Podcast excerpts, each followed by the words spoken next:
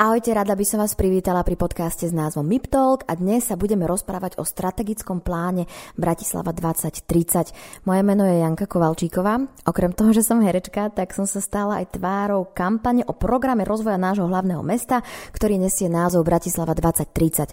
A dnes vás budem sprevádzať týmto podcastom e, so samotným riaditeľom Metropolitného inštitútu Bratislava pánom Janom Mazúrom a verím, že vám zodpovie na otázky, ktoré si vnútorne kladiete a ktoré za vás možno budem klásť ja a že pochopíme, o čo v tomto strategickom pláne ide, takže poďme na to.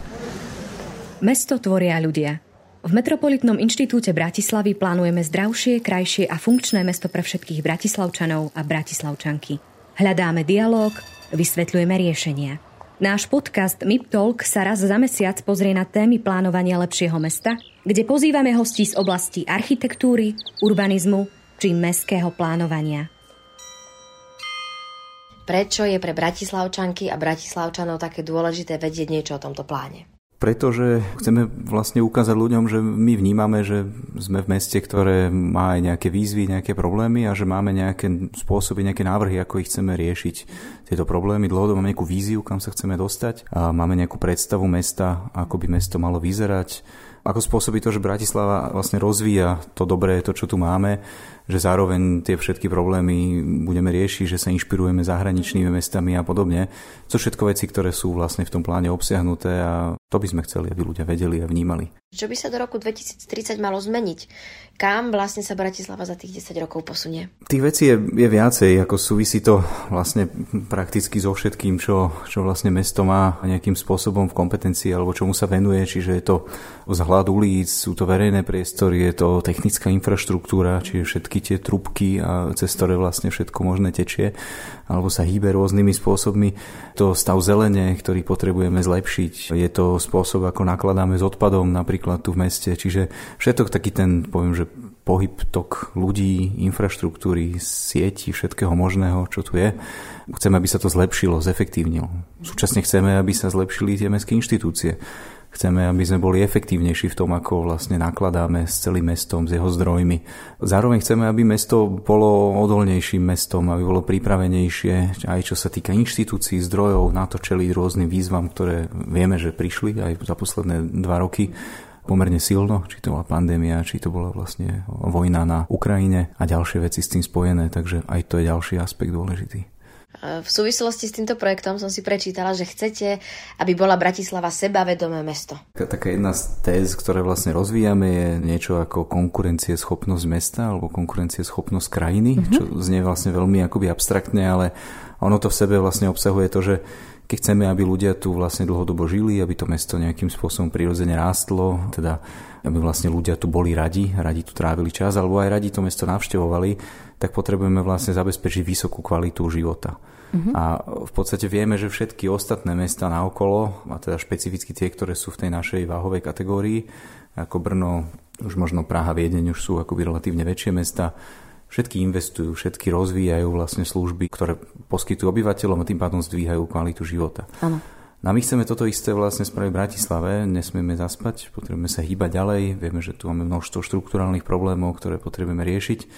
No a o tom toto v podstate je, keď to, keď to celé zhrniem, to hlavnou ambíciou tohto plánu je vytvoriť predpoklady preto, aby sme zvýšili kvalitu života pre ľudí mm-hmm. v meste. A ja sa chcem opýtať, lebo teraz som si všimla, že je v móde tak nekonzultovať mnoho vecí s odborníkmi, že si je tak akože vo obľúbe to iba tak nejak schváliť. Chcem sa opýtať, že vy ste to konzultovali s odborníkmi, že mali ste zostavený nejaký tým ľudí, ktorí na tom pracovali a hovorili, toto by bolo naozaj výborné spraviť preto a preto naozaj na nejakých racionálnych základoch, overených faktoch?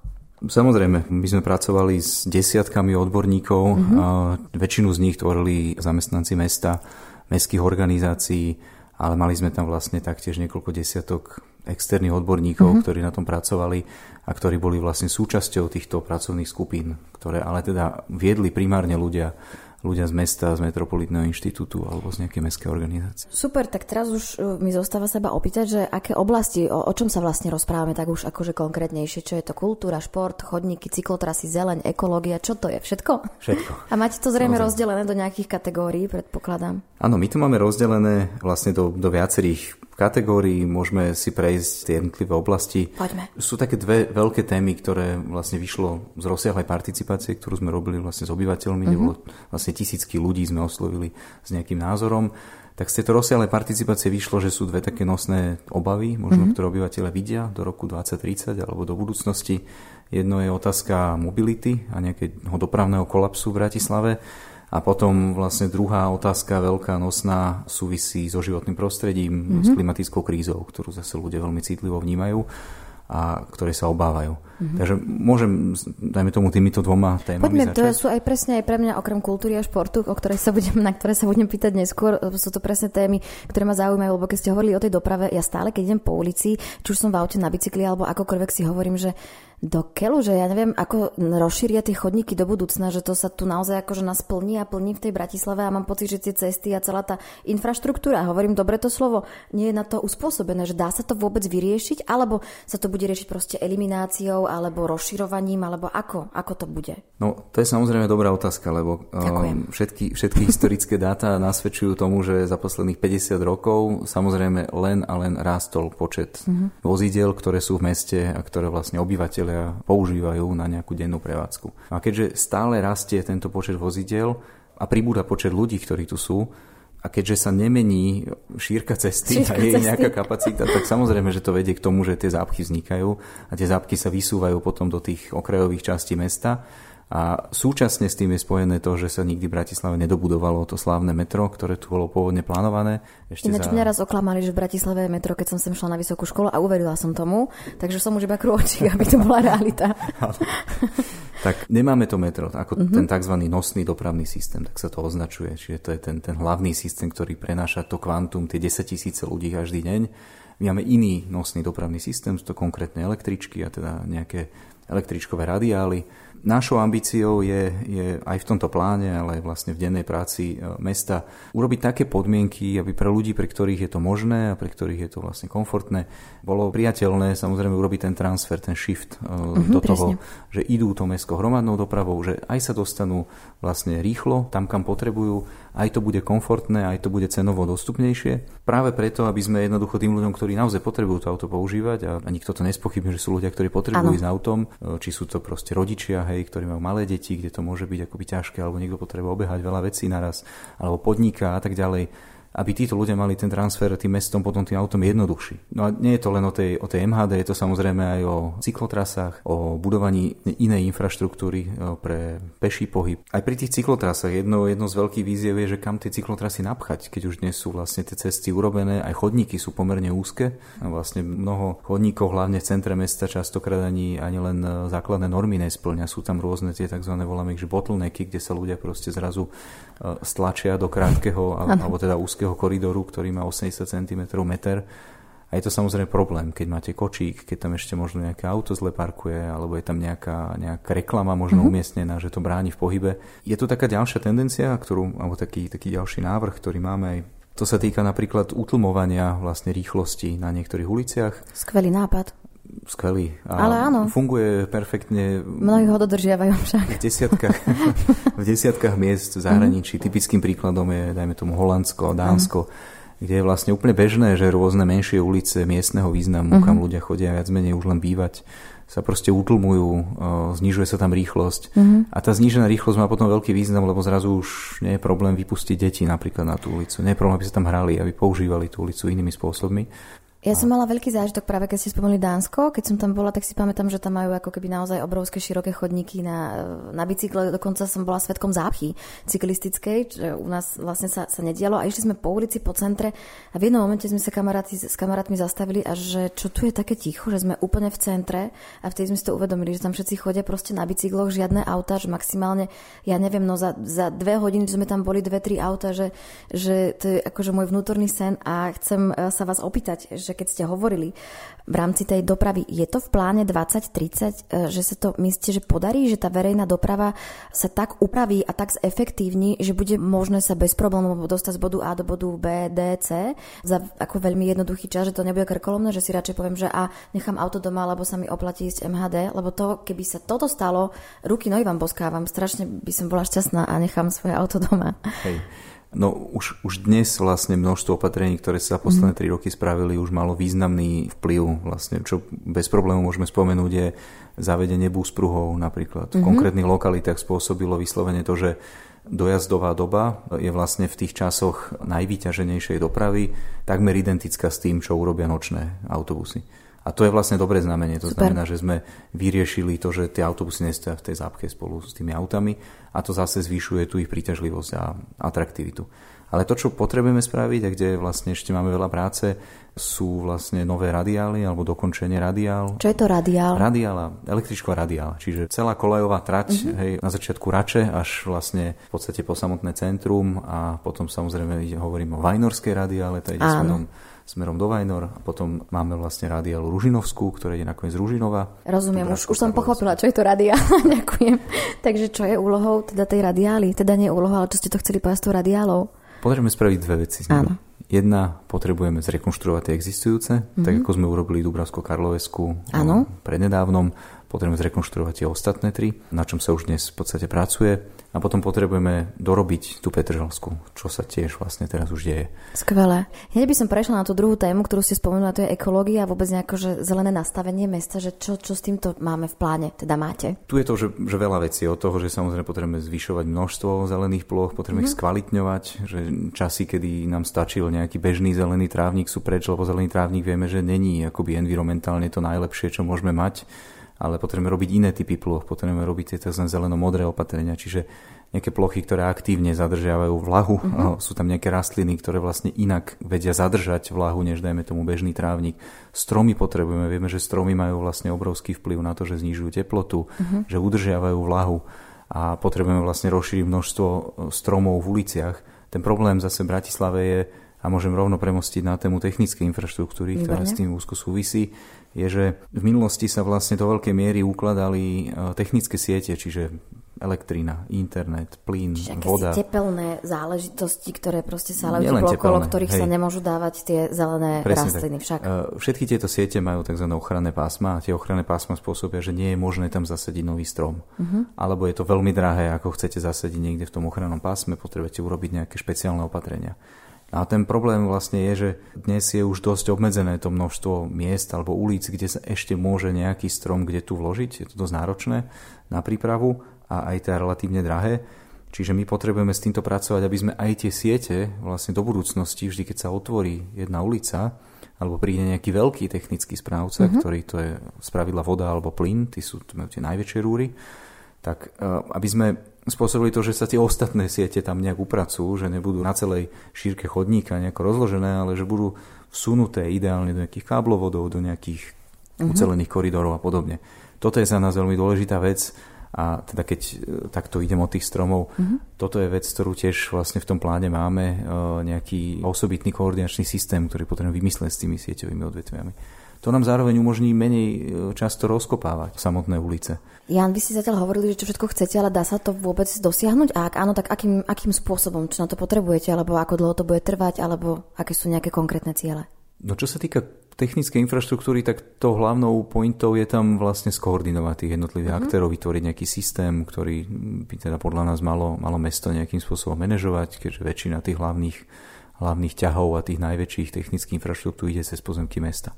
Druhá vec, už sme v minulosti vytvorili nejaké štandardy toho, ako sa vlastne chodníky majú správať, čo sa týka povrchov, kvality spracovania a tak ďalej. Uplatniť všeobecne tieto štandardy, to je pre mhm. nás veľmi dôležité, aby vlastne na všetky nové ulice alebo na všetky nové rekonštrukcie existujúcich ulic už sa uplatnili nové štandardy, mm-hmm. čo už robíme. Keď to posuniem ďalej na tú, na tú výsadbu a teda späť akože k zelení, tak samozrejme dnes máme už nové štandardy výsadby zelene a potrebujeme by sa vlastne uplatňovali, aby sa nestalo to, že, že niekde je strom, ktorý vlastne o 20 rokov zrazu nemá kam rásť dole a mm-hmm. začne prerastať cez Čiže asfalt, už aj do budúcna je... rozmýšľate, že ako to sadiť, jasné. Áno. Mm-hmm. To je tiež taký častý fenomén na mnohých uliciach, uvidíte, kde proste, že koreň prerastá asfalt, začne praskať a tak ďalej. To sa dá vyriešiť, ak sa to dopredu rozumne naplánuje a ak sa naplánujú vlastne podmienky pre ten strom. Jasné, čiže aj to máte vlastne zakomponované v tomto pláne. Mm-hmm. Aj takéto veci, ale môžem sa dotknúť teraz takých že väčších tém v mm-hmm. životnom prostredí, lebo Samozrejme, životné prostredie je predovšetkým o, dajme tomu, čistom vzduchu, kvalite vody. Čiže máme vlastne množstvo opatrení, ktoré smerujú smerom napríklad Bratislavské vodárenské spoločnosti, kde mesto je majoritným akcionárom, kde máme vlastne nejaký zámer znižovať postupne investičný dlh v meste, čo znamená, že sa budú obnovovať, opravovať vlastne kanály, vodovody a podobné veci. Čiže potrebujeme zvýšiť množstvo investícií v tomto Taktiež môžeme riešiť ostatné typy emisí. My napríklad dnes vieme, že v Bratislave na niektorých miestach je pomerne vysoká lokálna uh, znečistenie vzduchu, tak, uh-huh. pardon, kde zníženie týchto emisí vyplynie vlastne v dôsledku mnohých opatrení, napríklad zredukovanie mobility, napríklad nová zeleň a tak ďalej. Ale tá prvá vec, čo potrebujeme vedieť, je mať tú informáciu o tom, že niečo sa tam deje, uh-huh. že je tam problém s tým lokálnym znečistením. Tie informácie dnes napríklad mesto nemá v takej kvalite, mm. v podstate nemá ich takmer nikto, kto nepríde na dané miesto a nezačne to nejakým špeciálnym zariadením merať. Mm. Čiže jedna z hlavných vecí, ktorú chceme mať do budúcnosti urobenú, je sieť senzorov po meste ktoré budú merať rôzne hydrometeorologické parametre a tým pádom my budeme vlastne zrazu mať rôznych pár sto bodov, kde budeme presne vedieť, Trnavské mýto vidíme, hej, taký a taký stav znečistenia, taká, taká Čiže teplota. mať informáciu už konkrétnu, s ktorou budete presne pracovať. Mhm. Potom nám to umožní robiť cieľené zásahy na danom mieste, napríklad. Jedna z takých väčších v životnom prostredí súvisí s územným plánom, napríklad s územným plánovaním. Územné plánovanie je jeden z hlavných nástrojov, ktorý má mesto na to, aby riešilo reguláciu využívania priestoru. Čiže inými slovami, máte nejaký pozemok, a mesto je ten orgán, ktorý vám povie, čo tam môžete robiť. No. Je veľmi dôležité, aby ostali na mnohých miestach, teda hlavne, hlavne mestských e, plochách, aby ostala zeleň napríklad uh-huh. aby sa spôsobilo to, že sa nebude zastavovať niekde, kde už naozaj ostávajú posledné kusy zelene a podobne. Ja som si všimla, že vy aj v tom plá- plánovaní máte ako keby že mnoho miest pre chodcov a pre peších ľudí. Všimla som si, že nejaké drobné krížovatôčky sa zmenia na nejaké námestička. Hovorím správne, že ako keby viacej chcete pre tých ľudí, pre ten sociálny život, tak toto trošku premeniť. Aj to, samozrejme, ano. aj toto potrebujeme robiť, to sú všetky tie verejné priestory ktoré potrebujeme postupne rekultivovať. V podstate my už dnes nadvezujeme na, na program Živé miesta, mm-hmm. ktorý vlastne riešil postupne vlastne rôzne lokality v meste, aj teda v rámci nejakých periférnejších mestských častí. Taktiež tento program funguje vlastne našou ambíciou je naozaj vytvoriť živé priestory, mm-hmm. živé verejné priestory, kde ľudia vedia prísť bez akýchkoľvek problémov. A keď sme pri tých ľuďoch, by som sa chcela opýtať na bývanie, že či ste sa v tomto strategickom pláne dotkli aj tejto témy a že ako to máte tam? Čo sa týka bývania, my vnímame, že Bratislava vlastne trpí, asi trpí je to správne slovo, že sa nám postupne znižuje dostupnosť bývania v meste. Aha a teda je to jedna z tém a jedna z priorít, ktorú mesto vlastne musí, musí riešiť. Už v minulom roku bola schválená tzv. koncepcia mestskej bytovej politiky, kde sme vlastne pomerne presne popísali, aký je stav, aké kroky musíme spraviť. Súvisí to s tým, že mesto samozrejme nedisponuje bohužiaľ bytmi alebo nejakým relevantným počtom bytov, s ktorými vie robiť nejakú rozumnú bytovú politiku. A čo znamená bytová politika, aby som to akože vysvetlil, znamená to, že mesto prenajíma obyvateľom, obyvateľkám byty za nejakú zníženú cenu, než je trhová. Áno. A prečo to vlastne mesta robia? A najlepším príkladom naozaj je tá Viedeň, kde existuje takmer 60% vlastne nejakým spôsobom regulovaného nájomného mm-hmm. bývania z celkového bytového fondu umožňuje to mestu Viedeň naozaj držať tie ceny nájmov relatívne dostupné pre ľudí, cenách. pre mhm. všetkých. A toto je veľmi dôležité, lebo keď získate nejaké kritické množstvo tých bytov, tak dokážete vlastne udržiavať tú, tú cenu bytov vlastne na nejaké rozumnej úrovni.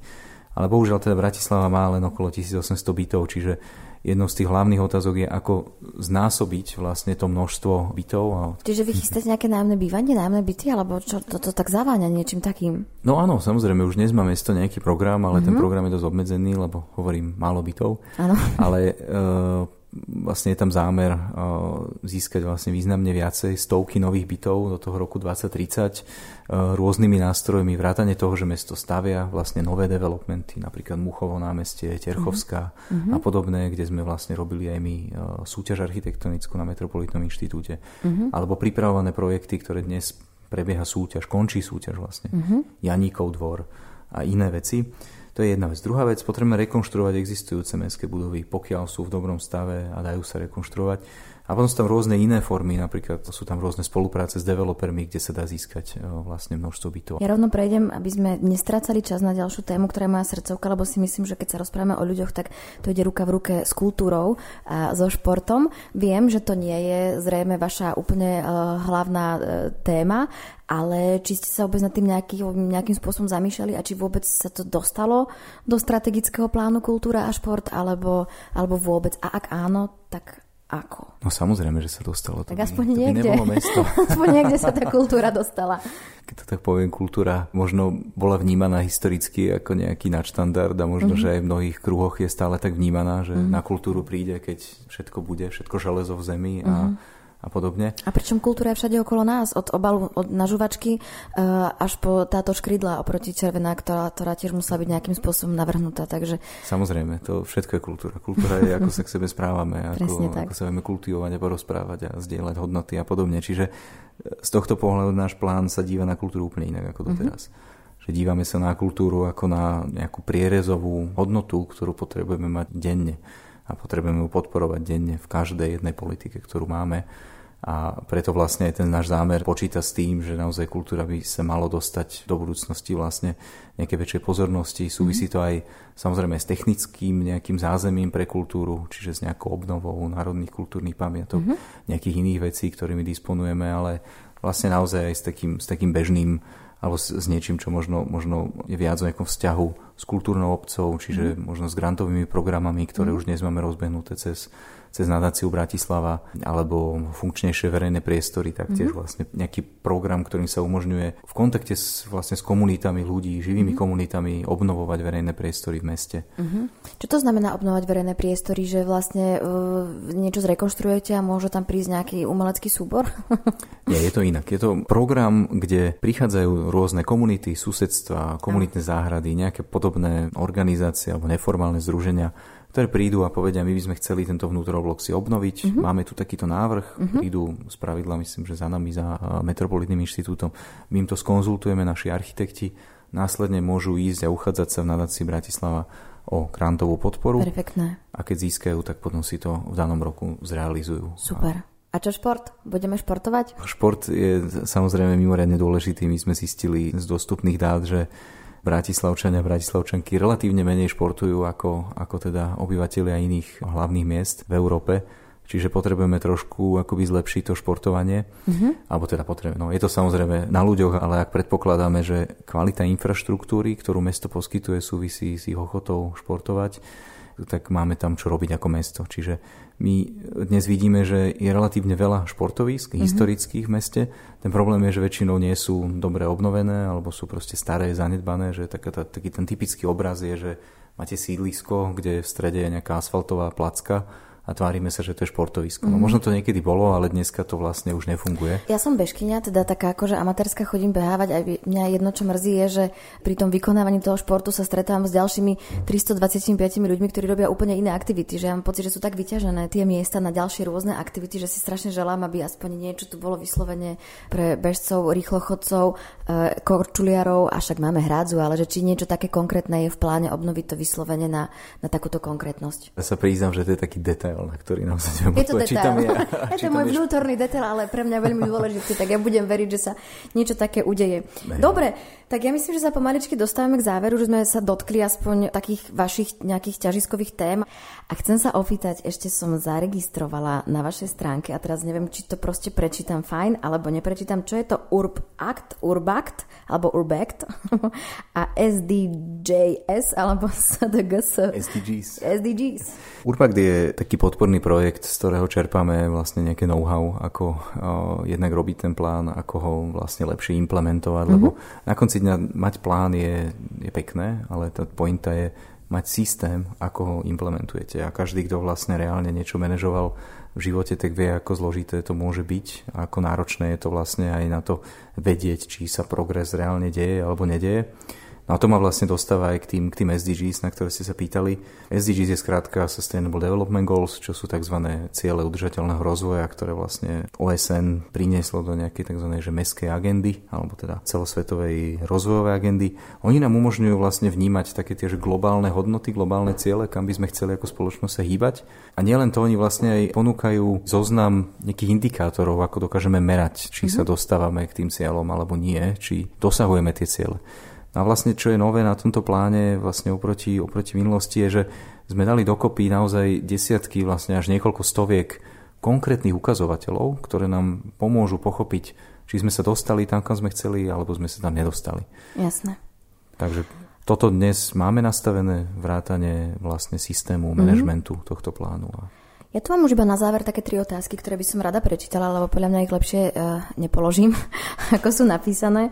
Prvá je, že čo bude mať Metropolitný inštitút na starosti v celom tomto pláne, na čo sa najviac tešíte z toho, čo sa plánuje realizovať? Našou úlohou bude hlavne riešiť to vyhodnocovanie toho mhm. plánu mm-hmm. a vlastne aktualizáciu, či sledovanie, či plán netreba zmeniť v nejakom momente, či ideme Lebo môže smerom. sa stať, že niečo vyskočí, niečo sa nájde a že budete musieť kľúčkovať pomedzi Jasne. to, hej? Mm-hmm. Ten, ten plán sám o sebe aj vzhľadom vlastne k obmedzenosti zdrojov predpokladá, že z roka na rok alebo vlastne v priebehu rokov sa, sa budú niektoré veci reprioritizovať. Čiže v jednom alebo v niekoľkých rokoch sa sústredíte na, jednu, na, na jeden typ priorít, v druhom roku na ďalší typ priorít. Mm-hmm. To všetko bude treba vlastne priebežne vyhodnocovať, to bude naša rola.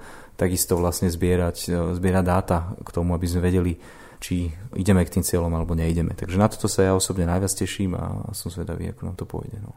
A keď sa vás môžem už na úplný, úplný záver opýtať ja, že čo si myslíte, alebo čo chcete, čo je vaša predstava, úplne troma vetami alebo troma slovami povedať, že ako bude Bratislava v roku 2030 podľa vás, podľa vášho najväčšieho chcenia, ako by mohla teda vyzerať? Tak môžeme sa v podstate tešiť na funkčné, odolné, mm-hmm. starostlivé mesto, kde vysoká kvalita života, kde sú sebavedomí obyvateľia, šťastní, že sú tu a že tu, že tu môžu žiť a teda dúfam, že sa nám to podarí. To znie až ako sci-fi. Ja pevne verím, že to tak bude a hrozne vášmu plánu uh, fandím a verím, že pozitívne k tomu budú pristupovať aj obyvateľia a obyvateľky tohto mesta a že budeme poctivo recyklovať, že nebudeme na seba kričať a nadávať a že sa budeme starať o toto naše mesto. Takže ja sa už teraz na to teším a dúfam, že ste si vypočuli tento podcast až do konca.